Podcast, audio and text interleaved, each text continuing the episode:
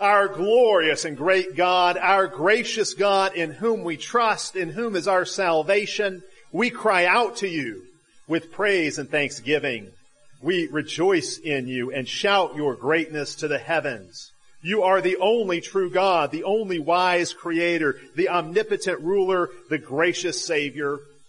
O Father in heaven, you have ordained all that comes to pass, working all things together according to your counsel. And your eternal purpose is to sum up everything in Christ Jesus, your eternal Son, and our elder brother, the firstborn from the dead, who was crucified for our sins and raised for our justification. In him all things hold together, for he is your wisdom, holiness, and love. And through your Holy Spirit, we come to know you in your Son. For your Spirit inspired the Scriptures, the perfect and full revelation of who you are and your purposes. And the Spirit has been poured out on us in baptism to unite us to your Son. And the Spirit makes the bread and wine spiritual food and drink to us at your table so that we may truly feed upon Christ's body and blood.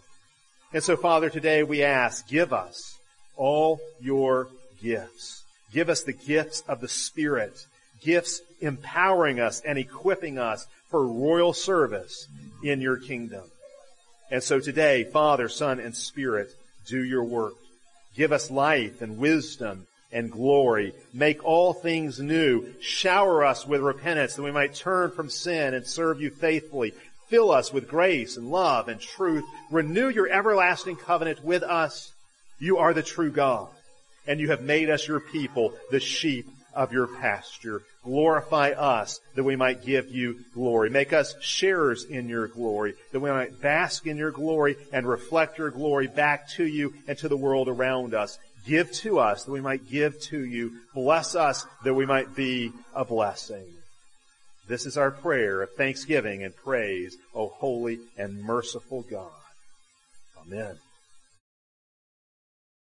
Our sermon text this morning is uh, part of the Old Testament lesson. I'll read the first few verses of chapter 18, which were read just a few moments ago. Please give your attention to the reading of God's Word. Now Jehoshaphat had great riches and honor, and he allied himself by marriage with Ahab. And some years later he went down to visit Ahab at Samaria. And Ahab slaughtered many sheep and oxen for him and the people who were with him, and induced him to go up against Ramoth Gilead. And Ahab, king of Israel, and Jehoshaphat, king of Judah, said to Jehoshaphat, king of Judah, Will you go up with me against Ramoth Gilead? And he said to him, I am as you are, and my people are as your people. We will be with you in the battle. Let's pray together. Almighty God, our Father, we thank you for the Holy Spirit that inspired these pages, these words of Scripture. We pray that that Spirit would be with us to teach us today. We pray in His, in Jesus' name. Amen. You be seated.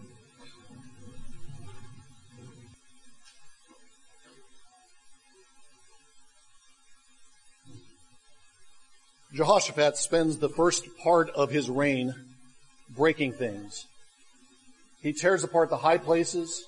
He breaks down the idols that the people of Judah had begun to worship. He begins with a process of destruction and that's a good thing. This is one of the things that the kings of Judah are supposed to do. They're supposed to break things, break down the idols, break down the high places, shatter all the shrines where people worship either false gods or worship the true God falsely. We're told that this is an expression of what's on Jehoshaphat's heart. His heart is high for the law of the Lord that phrase, his heart is high, or his heart is exalted, or his heart is courageous, is sometimes used in a negative way in Chronicles. Uzziah's heart becomes high, and he marches into the temple and tries to do something that only priests are supposed to do. But in this case, Jehoshaphat's heart is high in the law of the Lord. He's courageous in doing the Lord's will, and that expresses itself in a uh, program, an agenda of destruction. Jehoshaphat isn't satisfied though with destroying idols and breaking down shrines and high places. He begins a positive program. He's walking in the way of David not only in what he breaks, but also in what he builds. And so in the third year of his reign, the third year, a year of resurrection and new life, he sends out teachers throughout the land to teach the law of the Lord to the people of Judah. He sends out teachers, he sends out priests, he sends out Levites, Levites with significant names that uh, Jimmy spoke very, very well earlier today. Significant names like who is like God, Yah remembers, servant of Yah, gift of Yah. The last three in verse 8 are Yah is Lord, Adonijah, Yah is good, Tobijah, and then Tobadonijah, Yah is a good Lord. These Levites scatter out throughout the land and they teach the people to keep the law. They teach the Torah to the people of Judah. And as they do that, it has an effect not only within Judah, but it has an effect on the surrounding nations. This program of teaching, these circuit teachers, these traveling teachers, these peripatetic philosophers and theologians, are part of the national security agenda of Jehoshaphat. When they go out and teach the people and the people began, begin to keep the law of the Lord, dread falls on the nations surrounding them. The nations not only fear the Lord and fear Jehoshaphat, but they begin to bring tribute to Jehoshaphat because he's sending out teachers. Later in the uh, chronicler's account of Jehoshaphat's reign, he fights off a, a set of allies, Gentiles who have allied together against Judah. He fights them off by sending out the Levitical choir to sing. And when they go out and sing, dread falls on the people who are opposing them. He doesn't send the army out, he sends out the choir to fight his battle. This is Jehoshaphat's national security policy. You want a secure nation, teach the people to keep the law.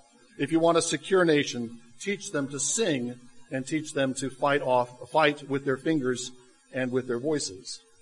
And then later in his reign, he sets up a judicial circuit. He's not content to just teach the people the law.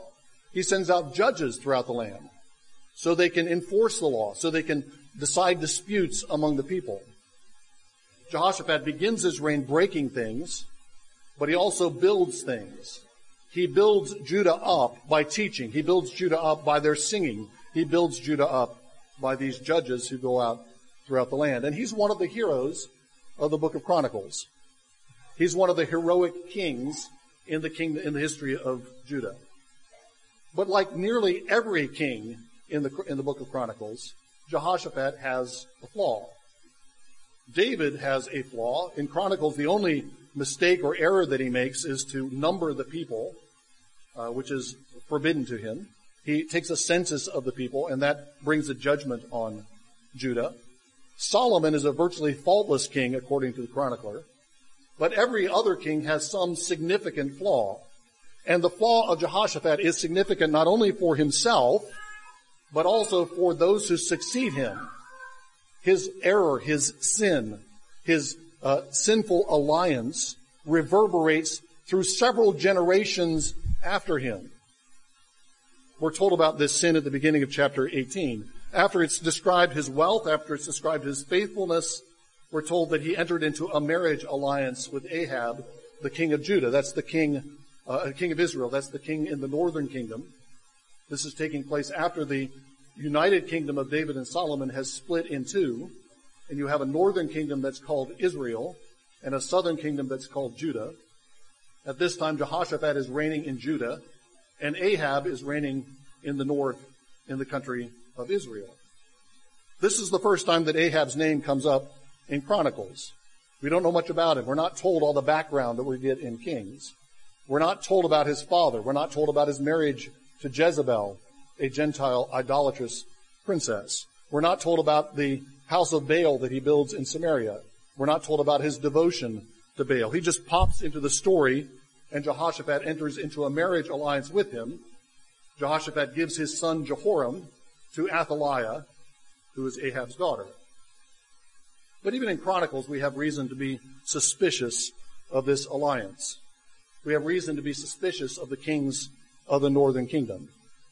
The kings of the northern kingdom are said to be in rebellion against the house of David. It's not as if they did, they, they peacefully and legitimately separated from the house of David. According to the chronicler, they're in rebellion against their rightful king, who is the Davidic king, in this case Jehoshaphat.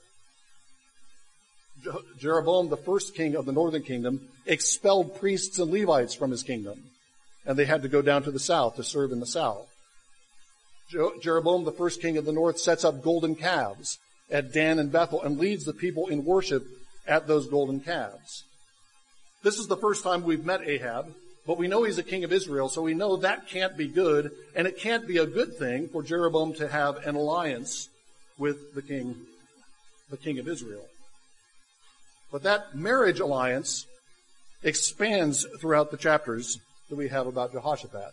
It begins as an alliance of marriage between Jehoshaphat's son and Ahab's daughter. But we find in chapter 18 that some years after that alliance was entered into, Jehoshaphat goes out from Jerusalem and goes down to visit Ahab in Samaria. Every time a Davidic king leaves Jerusalem, in the book of Chronicles, something bad happens. The, the classic case of this is Josiah at the end of Chronicles, who leaves Jerusalem to go out and confront a Pharaoh who's marching through his territory. The Pharaoh tells him, no, that you shouldn't come out and fight me. I'm on the Lord's business. I'm going to fight against the Assyrians. Don't come and get in between us.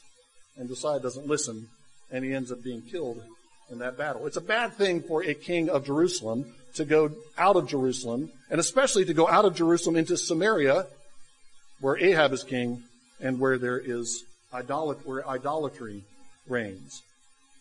Ahab prepares a great feast for Jehoshaphat. After all, they're in-laws. This is kin. But the feast doesn't seem to be just a feast to celebrate a visit from a neighboring king. If you heard the phrase, somebody slaughtered sheep and oxen for him and for all the people, just in isolation, if you knew that was from the Bible, you might think, this sounds like a temple dedication. This sounds like a great act of worship, and I think it is. Ahab is getting ready to go out and fight at Ramoth Gilead. He's getting ready to go out and fight against the Arameans. He wants to make sure that all of his gods are on his side. So he has this great sacrificial feast, and Jehoshaphat participates in that great sacrificial feast. Jehoshaphat doesn't just go to visit an in-law. Because of his marriage alliance, he's entered into a kind of religious alliance. He's gone out of Jerusalem in order to partake at the table of demons.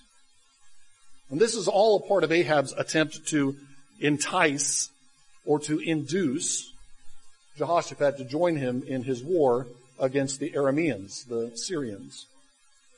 That verb entice or induce is used only one other time in Chronicles, back in 1 Chronicles 21, where we're told that Satan induced David to number the people. That was the one great sin of David, according to the chronicler. And it was inspired by an adversary, a Satan, who induces him or entices him to take control of the people as if they were his own. And now Ahab is enticing or inducing Jehoshaphat to do exactly the same thing. He spreads this great feast. They share this sacrificial meal together, and he says, Will you go up with me to fight against Ramoth Gilead? Will you fight with me against the Arameans? And notice what Jehoshaphat says, 18.3. I am as you are. My people are as your people, but they're not his people. That was David's mistake. David's mistake was to think he could number the people of Israel as if they were his to dis- deploy as he will as he would. They weren't his people. They're Yahweh's people. And he should muster them and deploy them only when Yahweh commands him. But Jehoshaphat is dedicating Yahweh's hosts, not his own hosts, to serve a program and a military plan for Ahab, an idolater who has rejected Yahweh.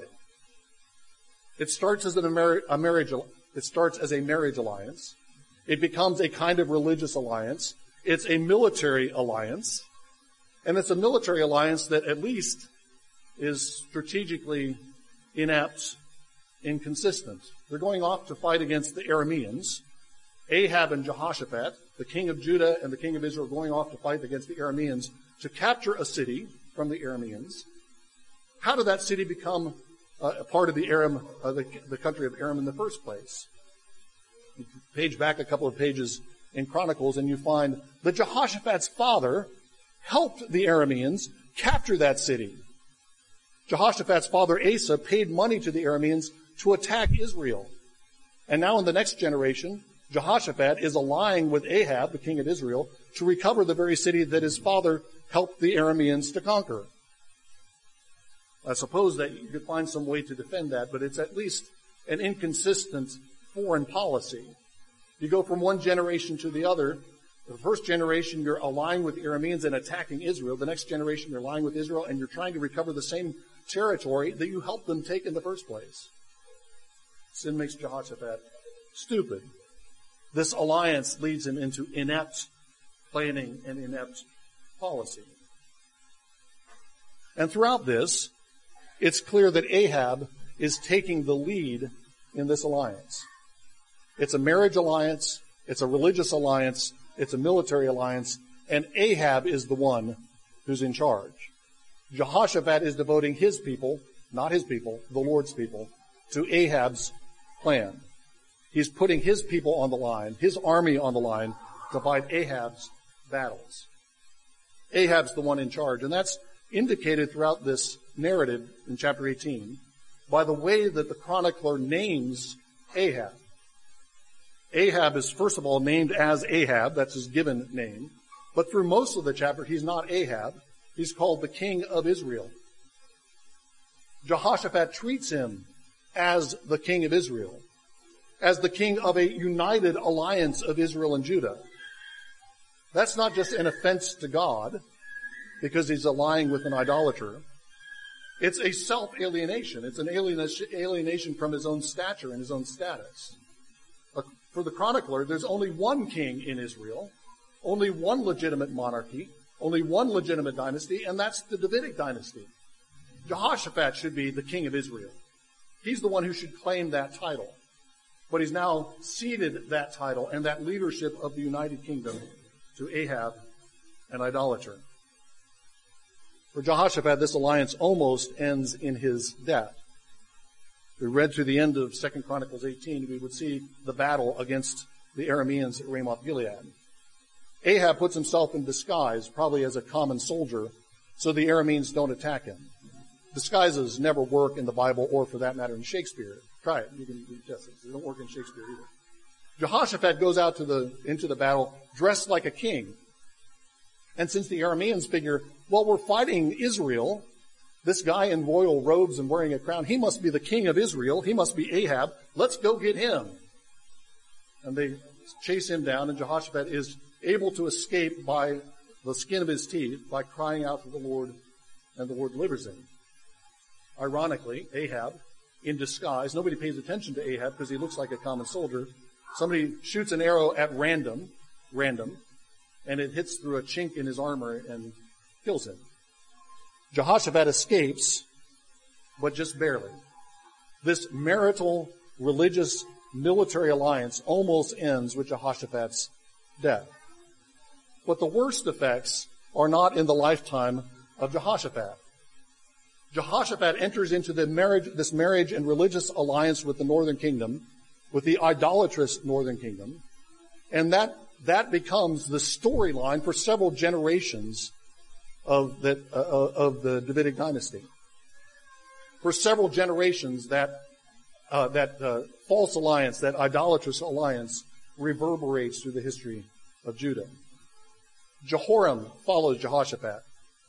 Jehoram kills all his brothers, the other princes of the crown, and then follows the ways of Ahab throughout his life. He's succeeded by his son, Ahaziah. Ahaziah walks in the ways of Ahab. He's continuing the idolatry that was introduced by Jehoshaphat's alliance with Ahab. Ahaziah is ultimately killed by Jehu.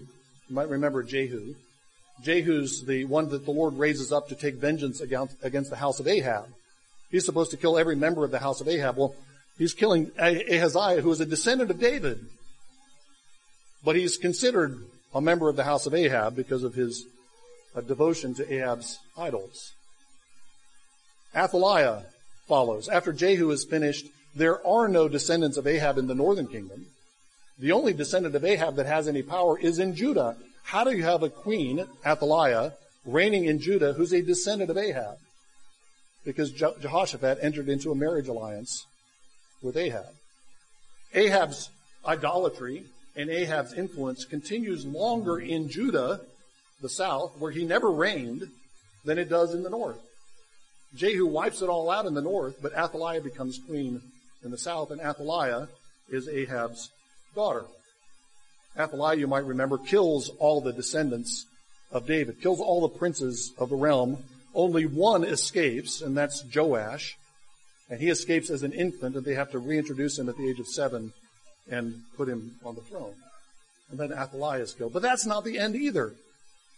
Even Joash, after he reigns faithfully for a while, ends up reverting to idolatry after his mentor, Jehoiada, dies.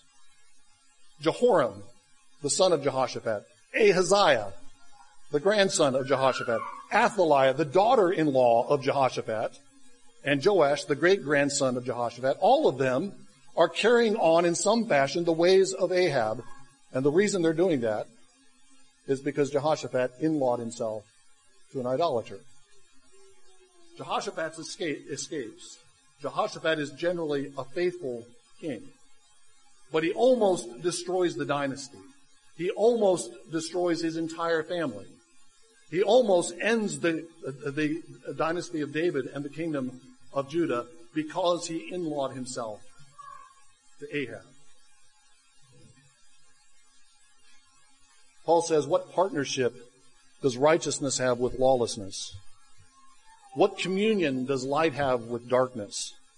Is there a harmony between Christ and Baal? Does the temple of God have room for idols? Paul wants us to hear how absurd it is to think that we can ally ourselves with idolatry. We are children of light. Can light form a partnership with darkness? Can light make room for darkness in itself? No, light is supposed to dispel darkness. It's supposed to drive darkness away. It's absurd to think that light and darkness can mix, make some kind of murky darkness, some kind of slightly light darkness. No. Light dispels darkness. You can't have an alliance of the two. Paul poses a stark choice before the Corinthians. The stark choice is Christ or Belial, Christ or Baal. The stark choice is righteousness or lawlessness. The stark choice is light or darkness. And Jesus poses the same choice on his disciples. You are either for me or you are against me.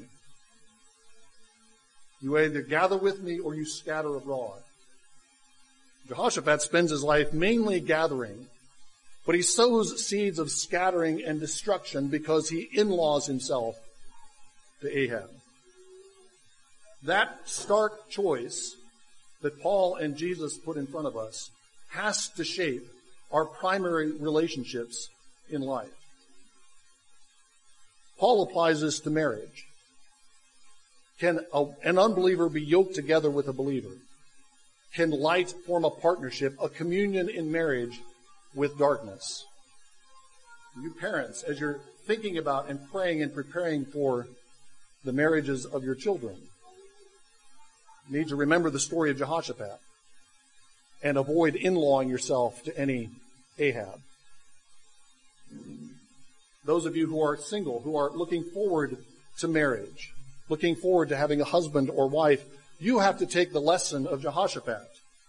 Are you going to share a yoke with an unbeliever? Are you going to in-law yourself to the house of Ahab? Jehoshaphat's story indicates you may be sowing seeds that will wreak destruction, not just for yourself, a painful life for yourself, but could wreak destruction as it did with Jehoshaphat for generations after you, to three or four generations beyond you. Jesus calls his church to unity. But there is no unity on the basis of idolatry. That's what we find here in this passage, among other things. Uh, Ahab and Jehoshaphat are forming an alliance that's supposed to unite the kingdom back together.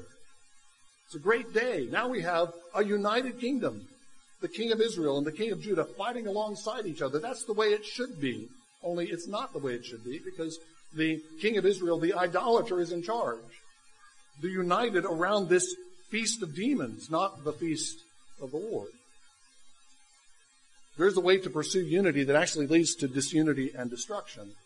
There's a way to uh, pursue unity in the church that actually ends up dividing it.